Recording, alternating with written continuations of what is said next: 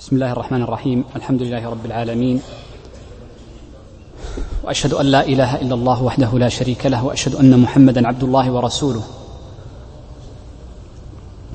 صلى الله عليه وعلى آله وأصحابه وسلم تسليما كثيرا إلى يوم الدين. ثم أما بعد فيقول الشيخ موسى الحجاوي رحمه الله تعالى فصل. هذا الفصل هو الفصل الأخير من كتاب زاد المستقنع. أورد فيه المصنف حكم الإقرار بالمجمل وحكم الإقرار المشكوك فيه أو بالمشكوك فيه. وبدأ أولا في الإقرار بالمجمل والمراد بالمجمل هو ما احتمل أمرين فأكثر وكان هذا الاحتمال على سبيل السواء دون ترجيح لأحد المعنيين على الآخر. ويقابل المجمل ما يسمى بالمفسر. وقد ذكر في المنتهى أن المفسر هو ضد المجمل وليس كذلك وإنما هو نقيضه وليس بضده لأن الضدين لا يجتمعان ولا يرتف ولا يرتفعان وأما النقيضان فإنهما لا يجتمعان وقد يرتفعان. يقول الشيخ رحمه الله تعالى إذا قال له أي إذا قال المقر له علي أي للمقر له. له علي شيء أو كذا أي قال له علي شيء أو له علي كذا. إذا فكلمة كذا معطوفة على شيء. وكلمة شيء وكلمة كذا كلمتان مجملتان. فلا يعرف ما تصدقان عليه فقد يصدقان على القليل وقد يصدقان على الكثير. وفي معنى ذلك لو كررها بأن قال له شيء شيء أو عطف بحرف الواو بأن قال له علي شيء وشيء. ومشهور مذهب أنه لا فرق بين هذه العبارات الثلاث. وأشار الشيخ منصور إلى أنه قد يحتمل أنه إذا عطف على شيء بحرف الواو فإنها تكون من باب الضعف أو تكون كلمتين ولا تكون كلمة واحدة لأن الحمل على التأسيس أولى من الحمل على التأكيد. ولكن المشهور عند الفقهاء أنه إذا عطف عليها بالواو فحكمها ما لو كررها بدون واو. قال الشيخ قال فإذا قال له علي شيء وقد عرفنا أن كلمة شيء مجملة قيل له أي للمقر فسره. ولذلك قلنا إن نقيض المجمل المفسر. فلا بد له أن يفسره. ومعنى أن يفسره بأن يبين ما المراد بهذا الشيء.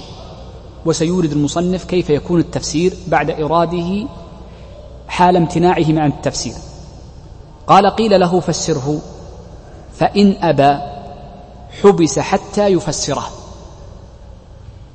الفقهاء يقولون إن المقر قد أقر على نفسه بحق لغيره. وهذا الحق أصبح في ذمته. فعندما يأبى من تفسير هذا الحق فإنه يكون بمثابة من امتنع من أدائه.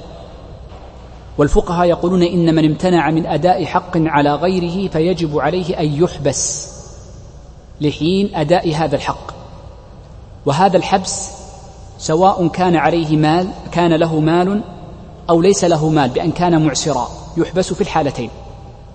لأن كلمة حق الذي تثبت في الذمة قد تكون مالا وقد لا تكون مالا وإنما من سائر الحقوق غيرها كما سيأتي بعد قليل. إذا يحبس مطلقا سواء كان معسرا أو غير معسر لأن الحق الذي في ذمته يشمل الأمور المالية وغيرها. قال حتى يفسره وسيأتي بعد قليل صفة التفسير بمشيئة الله. ولكني سأزيد على كلام المصنف حالات لم يردها فنقول إن امتنع من التفسير فإنه يحبس حتى يفسره. هذا ذكره المصنف. فإن أبى بمعنى أنه أبى أن يفسره وهو في الحبس. فإن مشهور المذهب أنه يضرب حتى يقر. ذكر ذلك في حاشية الدليل بن عوض. فإن بقي في الحبس ولم يقر أو لم يحبس ثم مات بعد ذلك. يقولون فإن أبى حتى مات فإنه على مشهور المذهب يؤخذ ورثته بمثل ذلك. بمعنى أن ورثته يقال لهم أقروا بالحق فإن امتنعوا من الإقرار بالحق فإنهم يحبسون حتى يقروا به. هذا الذي ذكره في التنقيح.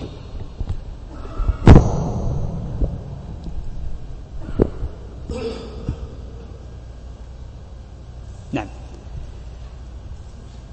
هذا الذي ذكره في المقنع وأيضا مشى عليه صاحب الفروع ومشى عليه في التنقيح ابتداء.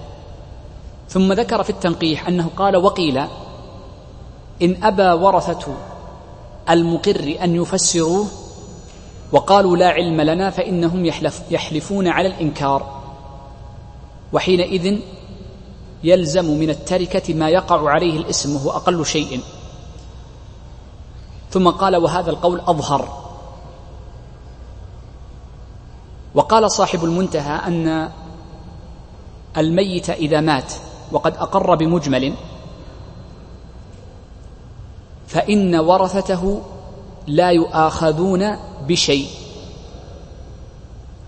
إن لم يفسروه فلا يحبس ولا يؤخذ من المال شيء قليل كما ذكرت لكم عن المقنع والتنقيح.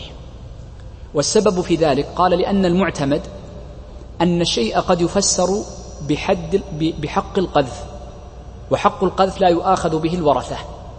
إذا فكلمة شيء يحتمل أن تكون شيء يتعلق بالتركة وهناك احتمال أن يكون قد سقط بوفاته كحد القذف فحينئذ يسقط عن الورثة. وهذا الذي مشى عليه في صاحب المنتهى. نعم. ثم بدأ الشيخ بذكر صفة التفسير فقال فإن فسره. أي فإن فسر المقر أو ورثته هذا المجمل الذي هو شيء أو كذا ونحوها. قال فإن فسره بحق شفعة أو أقل مال قبل. لا يقبل التفسير إلا بضابط وشرط وهو أن يكون المفسر به مما تنشغل الذمة به. وما لا تنشغل الذمة به فلا يصح تفسير المجمل لأنه قال علي حق فهذا مما تنشغل به الذمة لأنه أمام القضاء فيكون واجبا فيه أو واجبا في ذمته. والأمور التي تنشغل بها الذمة أمران. إما أن تكون حقوقا وإما أن تكون أموالا. وكل واحد من هذين الأمر من الأمرين وهي الحقوق والأموال منها ما ينشغل في ما تنشغل به الذمة ومنه ما لا تنشغل به الذمة. إذا هذان الأمران وهما الحق والمال أشار إليهما المصنف فقال فإن فسره بحق أي بحق شفعة هذا النوع الأول. والنوع الثاني قال أو أقل مال. إذا ما تنشغل به الذمة أمران إما حقوق غير مالية أو حقوق مالية. والحقوق كما ذكرت لكم تنقسم إلى قسمين. حقوق تثبت في الذمة لأن فيها معنى المال مثل العقوبات ومثل حق الشفعة ونحو ذلك. فهذه يصح تفسير المجمل بها. وهناك حقوق لا تثبت في الذمة وإنما هي حق مسلم على مسلم كرد السلام وتشييع الجنازة وعيادة المريض فلا يقبل تفسير المجمل بها. فلو أن هذا المقر أو ورثته قالوا إن المراد بقوله له علي شيء أي حق الزيارة إذا مرض فنقول إن هذا التفسير غير مقبول لأنه لا يثبت في الذمة. ولذلك قال المصنف فإذا فسره بحق شفعة لأنه من الحقوق التي تثبت في الذمة. النوع الثاني الأموال. وقلت لكم أيضا إن الأموال نوعان. أموال تثبت في الذمة وأموال لا تثبت في الذمة. والأموال التي لا تثبت في الذمة هي التي ألغى الشرع ماليتها أو لا تتمول. ومر معنا ذلك في أول كتاب البيع. ولذلك أراد المصنف أن يبين هذين الأمرين بكلامه بالأمثلة فقال أو أقل مال. لأن ما يكون دون أقل المال يكون غير متمول. وغير المتمول ملغي. إذا فقوله أقل مال أو فقوله أقل مال يفيدنا أمرا مهما وهو أن غير المتمول وما ألغى الشرع ماليته غير المتمول لأنه قال أقل مال. وما ألغى الشرع ماليته مفهوم من قوله مال. وما ألغى الشرع ماليته فإنه لا يصح تفسير المجمل به. وسيضرب المصنف أمثلة. نعم قال فإن فسره بحق شفعة أو أقل مال قبل. لماذا؟ لأنه يصدق عليه أنه شيء. ويصدق عليه أنه يوصف بهذا اللفظ المجمل.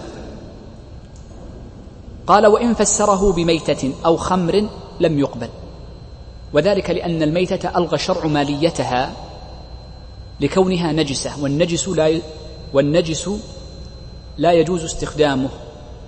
فما لم يجوز استخدامه فلا مالية له. وكذلك الخمر ألغى الشرع ماليتها لعدم المنفعة فيها. فالميتة والخمر ليس بمال شرعا ألغيت ماليتهما شرعا. وهنا تعليق أن هناك استثناءات من الميتة واستثناءات من الخمر. فمما استثني من الميتة قالوا لو فسرها بميتة طاهرة. كأن يقول مثلا الميتة الطاهرة كالسمك مثلا أو الجراد. فحينئذ يصح تفسيره لأن الميتة الطاهرة يجوز تموله وتملكه. الأمر الثاني إذا فسره بجلد ميتة طاهرة في الحياة.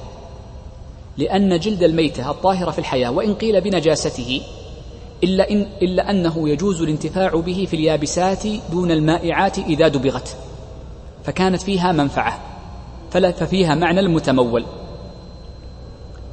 قال أو خمر يستثنى من الخمر كما ذكر بعض المتأخرين قالوا لو كان فسره بخمر بخمر ذمي بخمر ذمي لأن خمر الذمي مقر. مقرة يده عليه. إذا هذان المثالان هما لما ألغى شرع ماليته. ثم قال المصنف أو قشر جوزة لم يقبل. هذا لما يصدق عليه عدم التمول وهو الذي لا قيمة له. مثل قشر قشر الجوز. لما يأكل الشخص الجوز الهندي تعرف هذا؟ أو الفول السوداني فوقه يكون قشرة لا قيمة لها. هي تسمى شيء في اللغة لكنها في الشرع ليست مالا. ومثله أيضا لو قال قشرة بيضة فكذلك لا قيمة لها لعدم التمول لها عادة لا قيمة لها لا تباع ولا تشترى لأنها ليس لها قيمة. قال لم يقبل لأنه ليس مالا كما ذكرت لك لعدم التمول ولأنه لا يثبت في الذمة. قال الشيخ ويقبل بكلب يباح نفعه. يصح أن يفسر المجمل بقوله شيء بأن المراد بالشيء الكلب. لأن الكلب فيه حق وهو حق الاختصاص. فأباح الشارع الانتفاع به مع تحريمه بيعه. إذا توجد المنفعة في الكلب ويوجد فيه حق وليس حق التملك وإنما هو حق الاختصاص. وقوله يباح نفعه تقدم الحديث عنه وهو ما كان آه كلب صيد أو حرف قال أو فسره بحد قذف. هذا نوع ثاني من الحقوق التي تثبت في الذمة وهي العقوبات. فإن من الحقوق التي تبقى في ذمة المرء لغيره حق الحقوق الخاصة كحد القذف والقصاص ونحوه. ثم بدأ المصنف بعد ذلك في مسألة أخرى من صور إبهام المقر به وذلك بأن يذكر العدد مع إبهام جنسه أو التمييز. ولذلك قال وإن قال له علي ألف. في الصورة الأولى قال علي شيء. مبهم عدده ومبهم جنسه. وهنا عرف عدده ولكن أبهم جنسه. قال علي ألف. وسكت. قال رجع في تفسير جنسه إليه. يعني إلى المقر. فيقال للمقر فسره. فإن أبى تفسيره يكون بالترتيب الذي سبق ذكره بأن يحبس وأن يضرب ثم ينتقل الحق للورثة إلا إذا قيل بالقضاء بالنكول وهي يعني مسألة أخرى. قال فإن فسره بجنس قبل منه بأن يقول ألف ريال هذا جنس واحد. قال أو فسره بأجناس قبل منه. يفسر بأجناس بأن يقول ألف خمسمائة من الريالات وخمسمائة من الغنم. يجوز له ذلك. فله أن يفسره بما شاء سواء كان جنسا أو أجناسا. ثم بدأ المصنف بعد ذلك بذكر الحديث عن الإقرار المشكوك فيه بأن يكون المقر به مشكوك مشكوكا فيه. فقال وإن قال أي المقر له علي ما بين درهم وعشرة. أنا أتمنى أن تنتبه معي لأن هذه العبارات فيها اشتباه ودقة فأرجو أن تنتبه معي. يقول إذا قال المقر له علي ما بين درهم وعشرة. قال ما بين درهم وعشرة وأتى بحرف الواو. قال لزمه ثمانية أي أن يعطيه ثمانية دراهم. انظر العبارة وهي قوله له علي هذا إقرار ما بين درهم وعشرة. كلمة ما بين كلمة بين أو, أو, أو, أو ما بين مع الاسم الموصول هذه تدل على تحديد المسافة أو تحديد المقدار بين حدين. فأقول مثلا بين الرياض ومكة مثلا ثمانمائة كيلو متر فهذه الثمانمائة تبين لنا ما بين الحدين. إذا فقوله ما بين الدرهم هو حد والعشرة حد آخر. فيقدر ما بينهما. ما الذي بين الدرهم؟ الدرهم والعشرة بينها اثنين وثلاثة وأربعة وخمسة وستة وسبعة وثمانية وتسعة. إذا بينهما تسعة أرقام. عفوا ثمانية أرقام. أحسنت. وأما الواحد فلا يحسب. والعشرة لا تحسب لأن الحد لا يدخل في المحدود. إذا كيف جاءت الثمانية؟ بعد الدراهم التي تكون بين الواحد وبين العشرة. لكن لو قال له علي ما بين درهم إلى عشرين فكم يكون في ذمته؟ يكون ثمانية عشر لأن الواحد والعشرين لا يدخلان وما بينهما يدخل. انظر العبارة الثانية. قال وإن قال له علي أو لم يقل له علي. وإن قال له علي ما بين درهم إلى عشرة. ما الفرق في البناء بين هذه الجملة والجملة التي قبلها؟ الأولى بالواو والثانية جاء بلفظ إلى ولفظ إلى لانتهاء الغاية. فكأنه يقول إن له علي من الواحد فيدخل الواحد إلى العشرة. فيكون ذلك إقرار منه بالواحد وإقرار بالاثنين والثلاث والأربعة والخمسة والستة والسبعة والثمانية والتسعة وأكثرها التسعة فيكون إقرارا بالتسعة لأن من أقر بدرهم ثم أقر بدرهمين فيدخل الأصغر في الأكبر فحينئذ يكون مقرا بتسعة ولذلك يقول لزمه تسعة لزمه تسعة لأن العشر لا تدخل لأنها حد. ودائما أكرر لكم هذا المثال أو هذه القاعدة أن الحد لا يدخل في المحدود. ما بعد إلى ليس داخلا فيما قبلها. حينما أقول لك بيتي إلى الشارع هل الشارع يدخل في بيتك؟ لا. إلا نادرا. يدخل لكن نادرا في بعض الأمثلة وذكر بعض الأصحاب أن هذا يدخل إذا كان من جنسه وأما إذا لم يكن من جنسه فلا يدخل. والمسألة فيها نزاع طويل ومن أكثر هذه المسألة التي يطول فيها الحديث هذه المسألة. نعم. قال وكذا لو قال له من درهم إلى عشرة يعني قال له قال المقر له علي من درهم إلى عشرة. الفرق بين هذه الجملة التي قبلها فرق بين في البناء ولكن الحكم فيهما واحد قال وإن قال له علي درهم أو دينار لزمه أحدهما. هذا من المشكوك فيه باعتبار التردد في الإقرار. فقد أقر بدينار وهو يعادل جرامان وخمسة وتسعون بالمئة من الفضة. قال أو دينار والدينار يعادل أربع جرامات وربع من الذهب. فكأنه قال أو من باب التردد. فإنه حينئذ لا يلزمه الإثنان ولا يلزمه الأغلى منهما احتياطا وإنما يلزمه أحدهما. وحينئذ يرجع إلى هذا المقر في التعيين. فنقول للمقر عين لنا إما دينارا أو درهما. اختر واحدا منهما. فيكون حينئذ هذا المشكوك به في هذا المقر المشكوك به يكون حكمه حكم المجمل. فنقول فسره مع أنه ليس مجملا لكنه ملحق بالمجمل. ولذا يذكرون المشكوك به بعد المجمل لوجود الشبه في بعض صوره. فنقول فسره وإن لم يفسره حبس إن أبى يضرب وإن بقي وهكذا إلى الذي ذكرت لكم قبل قليل ثم قال الشيخ رحمه الله تعالى وإن قال له علي تمر في جراب أو جراب. ذكر ذلك القاضي عياض. أنه يصح أن يكون جراب أو جراب ولكن الأفصح أن يكون جرابا. قال أو سكين في قراب. القراب هو الذي الكيس الذي توضع فيه. قال أو فص في خاتم ونحوه من هذه الألفاظ فهو مقر بالأول أي مقر بالتمر والسكين والفص. دون الإقرار بالجراب والقراب والخاتم. وذلك لأن إقراره إنما هو أقر بالجملة الأولى. والجملة الثانية ظرفية ولا يتضمن الظرف. كما لو قال أنا مقر له بتمر في منزلي في منزلي أي أن التمر في منزلي فهو من باب الظرفية. وذلك أن في هنا غالبا ما تستخدم ظرفية. وأحيانا تستخدم بمعنى مع.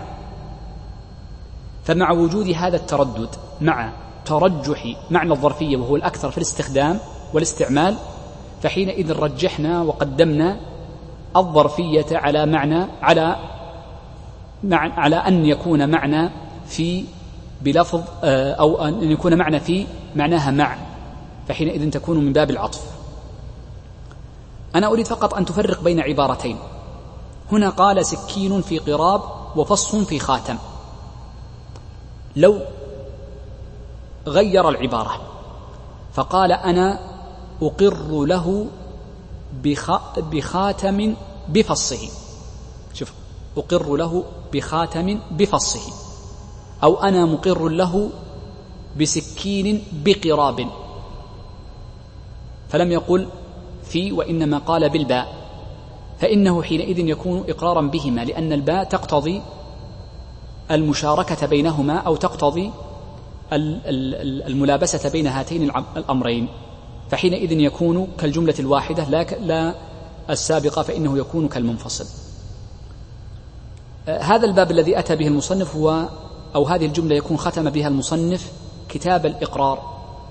وقد جرت عادة المتأخرين من أصحابنا من بعد المقنع فمن بعده أنهم يختمون أبواب الفقه بكتاب الإقرار. وقد ذكر الشيخ منصور البهوتي في حاشيته على المنتهى أن المعنى في ذلك أن هذا من باب التفاؤل أن يكون المرء في آخر حياته مقرا بألوهية الله جل وعلا وأن يتلفظ بذكر الله سبحانه وتعالى كما جاء في الحديث من كان آخر كلامه من الدنيا لا إله إلا الله دخل الجنة.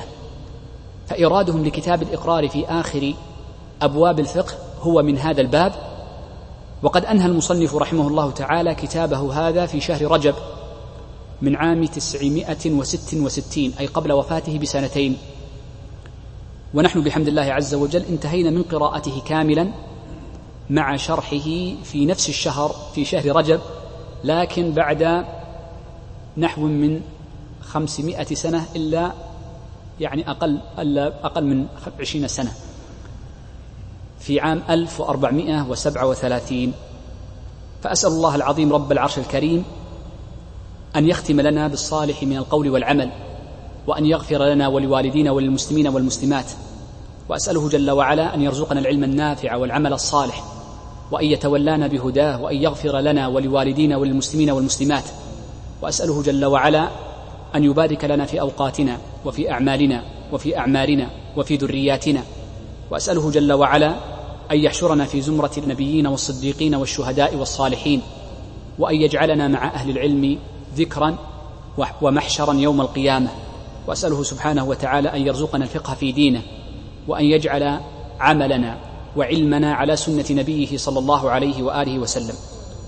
وقد جرت عادة أهل العلم قديما أنهم إذا انتهوا من قراءة كتاب أو شرحه أن يجيزوا بهذا الكتاب وإن لم أكن من أهل هذا الشأن ولكن تقل يعني محاكاة لسننهم وتشبها بطريقتهم وإن كنت لست أهلا لهذا الباب فإني أجيز الحاضرين بكتاب زاد المستقنع للشيخ موسى بن أحمد الحجاوي رحمه الله تعالى بكل طريق أروي به هذا الكتاب أو بكل طريق يتصل بي إليه. وذلك أيها الإخوة أن الأسانيد ثلاثة أنواع أسانيد إجازة وأسانيد رواية سماع وقراءة وأسانيد تفقه. والذي يهمنا في هذا اليوم وهو الأساس النوع الثاني والثالث. وذلك لأن الإجازة قد يجيز المرء غيره ولم يلقه ولم يلقه إلا لحظات. بل ربما أجازه وهو بعيد عنه ولم يره. بل ربما أجازه وهو في بلد آخر كالإجازة العامة. يبقى الأمر الثاني وهو ما يتعلق بالرواية والسماع. وجميعكم سمع مني لفظ زاد المستقنع كاملا. فإني قرأت هذا الكتاب كاملا من أوله إلى آخره. والنوع الثالث من أنواع الأسانيد الأسانيد بالتفقه. والمراد بأسانيد التفقه هو أن المرء يتفقه بشيخ من المشايخ ويتخرج به ويأخذ عنه العلم في الفقه ثم يكون حينئذ ناقلا عنه. إذا لا يكون إسناد الفقه إلا بمن لازم غيره وقرأ عليه كتابا على الأقل كاملا أو نحو ذلك فحينئذ يقال إنه شيخ له في التفقه. وأما الإجازات المطلقة فإنه لا يسمى شيخ تفقه وإنما هي يعني الإجازة وقد كان أهل العلم تعرفون كلامهم في الإجازة أنهم كانوا يمنعون منها في الزمن الأول ثم تسوهل فيها بعد ذلك.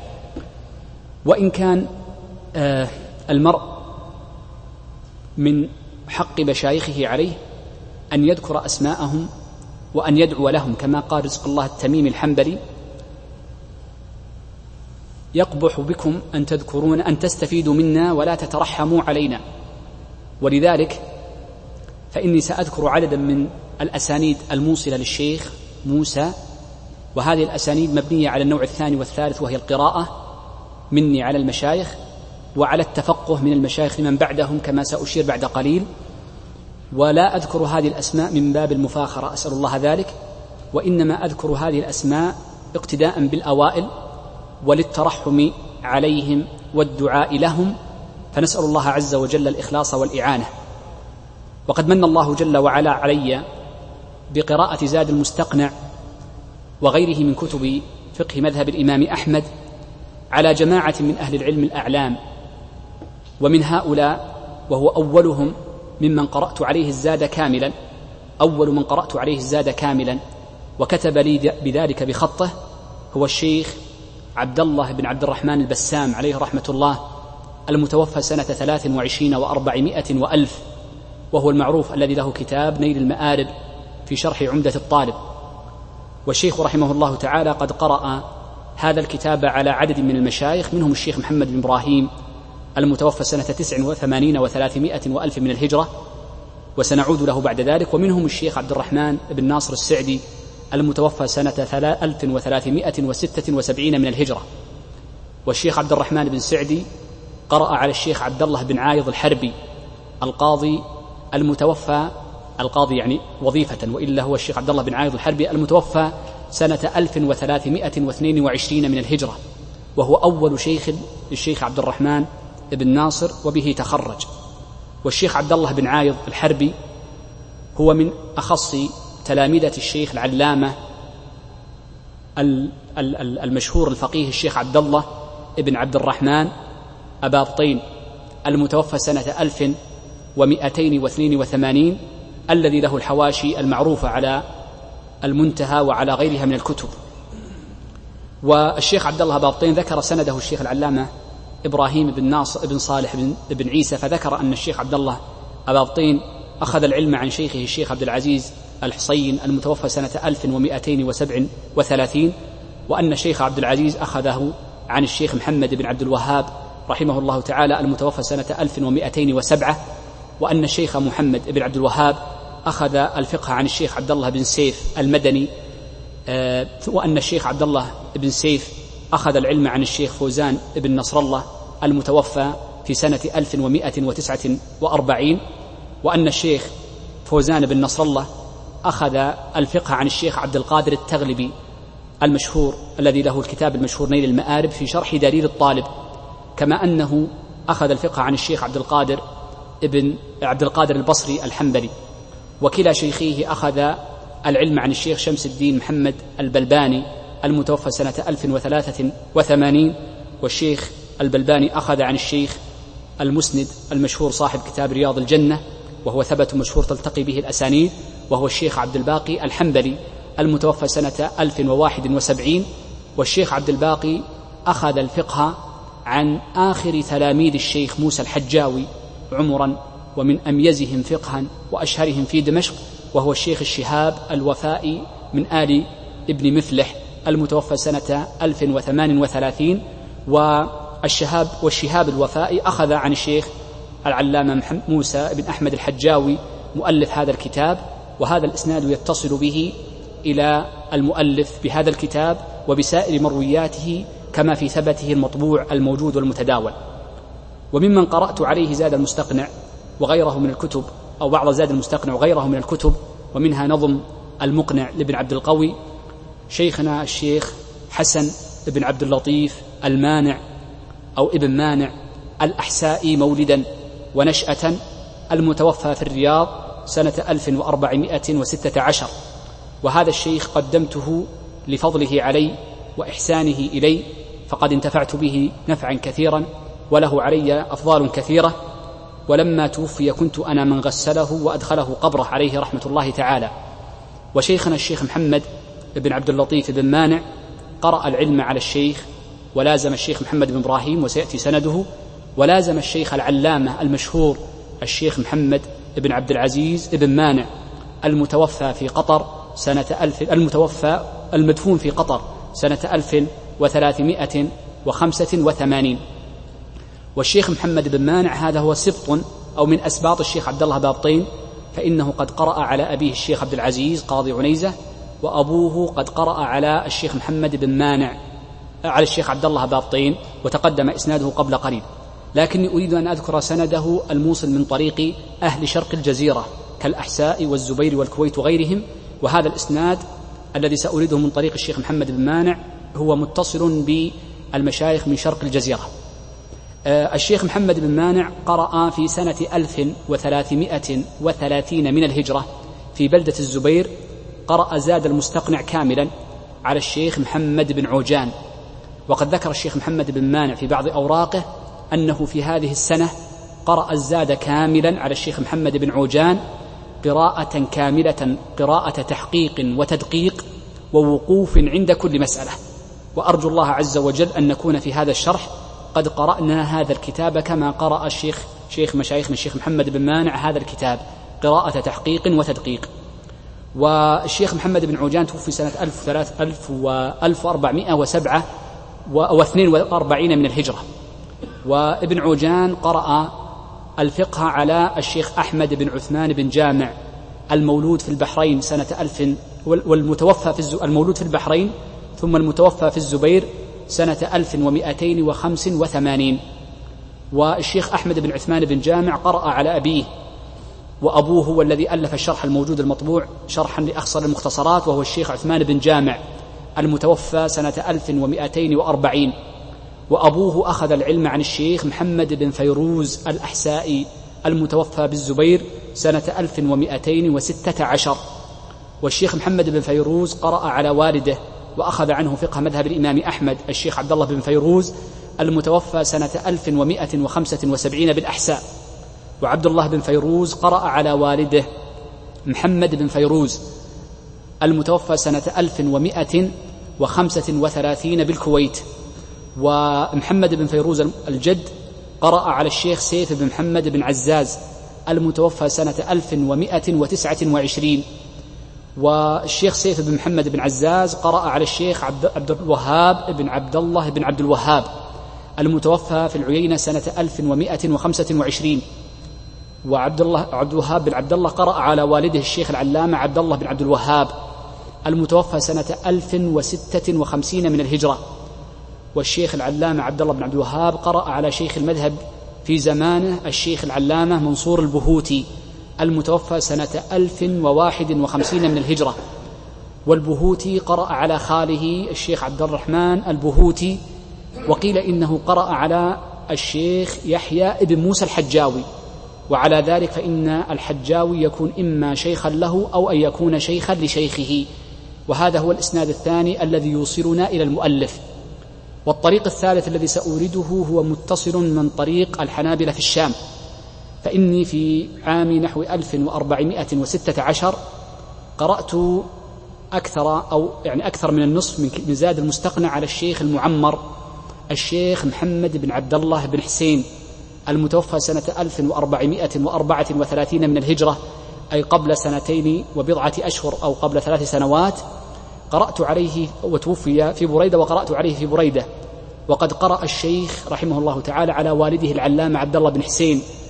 المعروف صاحب كتاب الزوائد على المسن على الزاد وشرحه فقرأ عليه الزاد وقرأ عليه هذه الزوائد والشرح كما أنه قرأ الزاد على الشيخ عمر بن سليم وهذين الشيخين معا قد قرأ على الشيخ محمد بن عبد الله بن سليم المتوفى سنة 1326 والشيخ محمد بن سليم قرأ على الشيخ عبد الله بابطين وسبق إسناده وقرأ على الشيخ عبد الرحمن بن حسن ابن الإمام محمد بن عبد الوهاب وسيأتي إسناده وقرأ كذلك على الشيخ حسن الشطي الدمشقي المتوفى سنة 1274 من الهجرة الذي له حاشية على مطالب أولي النهى التي ألفها شيخه.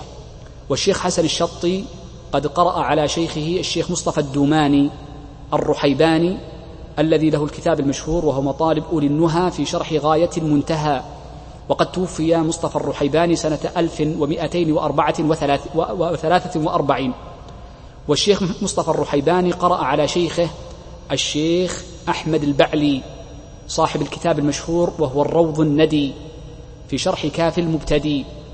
والشيخ أحمد البعلي توفي سنة 1189 وقد قرأ على الشيخ المسند أبي المواهب محمد ابن عبد الباقي الحنبلي ابن عبد الباقي الذي أشرنا له قبل قليل وقد توفي محمد بن عبد الباقي سنة 1126 وقد قرأ على أبيه وسبق إسناد أبيه وقرأ كذلك على الشيخ محمد بن بلبان الدمشقي صاحب كتاب أخصر المختصرات وابن بلبان قرأ على الشهاب الوفائي تلميذ الشيخ موسى الحجاوي. والشيخ الرابع الذي قرأت عليه هذا الكتاب وغيره من كتب المذهب وهو الشيخ محمد بن عبد الكريم السليمان وقد توفي سنة 1422 في الرياض.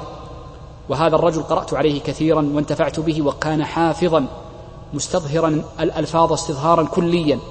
بل إنه يحفظ الصفحات بل يحفظ الأسطر. وهذا من عجائب الناس مع كف بصره عليه رحمة الله. والشيخ أخبرني أكثر من مرة أنه قرأ الزاد كاملا على الشيخ محمد بن إبراهيم وقرأه كذلك على الشيخ العنقري. والشيخ عبد الله بن عبد العزيز العنقري هو صاحب الحاشية الذي تعرفونه فشيخنا قد قرأ عليه الزاد كاملا والشيخ له حاشية كاملة على الروض. والشيخ العنقري قد أجازه واستفاد من علم الشيخ سعد بن حمد بن عتيق. المتوفى سنة 1349 وإجازة الشيخ حمد الشيخ سعد بن العنقري موجودة. وقد ذكر الشيخ سعد في في إجازته للعنقري أنه قرأ الزاد كاملا على الشيخ أحمد بن إبراهيم بن عيسى المولود في شقراء والمتوفى في المجمع سنة 1329 من الهجرة. وأن الشيخ أحمد بن عيسى قرأه على الشيخ عبد الرحمن بن حسن بن الإمام محمد بن عبد الوهاب. حاء وقد قرأ هؤلاء المشايخ الأربعة الذين ذكرت لكم جميعا وأدركت غيرهم من المشايخ الذين أدركوا الشيخ محمد بن إبراهيم مفتي البلاد السعودية. ومن أجلهم في نفسي هو الشيخ عبد العزيز بن باز وقد قرأ على الشيخ الزاد والروض وأقرأ الشيخ في درسه وحضرت بعض الروض في درسه في الفجر في الرياض هنا. فهؤلاء المشايخ الأربعة وغيرهم من المشايخ وهم كثير ممن درسنا في الكلية قديما وفي خارج الكلية حضروا على الشيخ محمد وقرأوا عليه. والشيخ محمد بن إبراهيم غني عن التعريف وقد توفي في سبع و... في الليلة سبع وعشرين من رمضان سنة تسع وأربعين تسع وثمانين وثلاثمائة وألف من الهجرة. وله حاشية على الزاد وهي موجودة. والشيخ محمد بن إبراهيم قرأ على عمه الشيخ عبد الله بن عبد اللطيف بن عبد الرحمن بن حسن المتوفى سنة تسع وثلاثين وثلاثمائة وألف من الهجرة.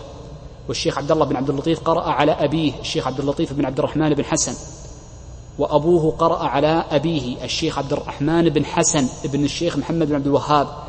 وقد توفي الشيخ عبد الرحمن بن حسن سنة خمس وثمانين ومائتين وألف من الهجرة. والشيخ عبد الرحمن بن حسن قرأ على أبيه على جده الشيخ محمد الإمام شيخ الإسلام المجدد محمد بن عبد الوهاب المتوفى سنة ألف ومائتين وسبعة. والشيخ محمد قرأ على أبيه سبق له إسناد وهذا إسناد آخر.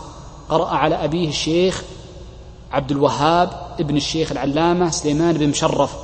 وقد توفي أبوه سنة ألف ومائة وثلاثة وخمسين. وأبوه قرأ على الشيخ محمد بن ناصر المتوفى سنة ألف ومائة وواحد وثلاثين. وأبوه قرأ على الشيخ عبد الله بن ذهلان المتوفى بالعيينة سنة ألف وتسعة وتسعين وهو شيخ عثمان بن قايد. بن قايد قرأ على بن ذهلان وقرأ على الخلوة وتخرج به وتقرأ أيضا على عبد الباقي آه، الحنبلي الذي تقدم ذكره. وبن ذهلان قرأ على الشيخ محمد بن إسماعيل المتوفى في أشيقر سنة ألف وتسعة وخمسين. والشيخ محمد بن إسماعيل قرأ على الشيخ محمد بن أحمد بن مشرف المتوفى سنة ألف واثني عشر.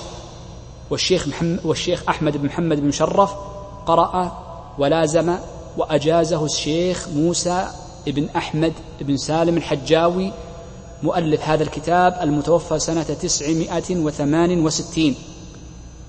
وهذه الأسانيد التي ذكرت لكم هي أسانيد تفقه وأسانيد قراءة على المشايخ فأجيز جميع الحاضرين بهذه الأسانيد بشرطها المعتبر عند أهل العلم المعروف عندهم المذكور في كتبهم وأسأل الله عز وجل للجميع التوفيق والسداد وصلى الله وسلم وبارك على نبينا محمد وقد تم ذلك وصح والله أعلم.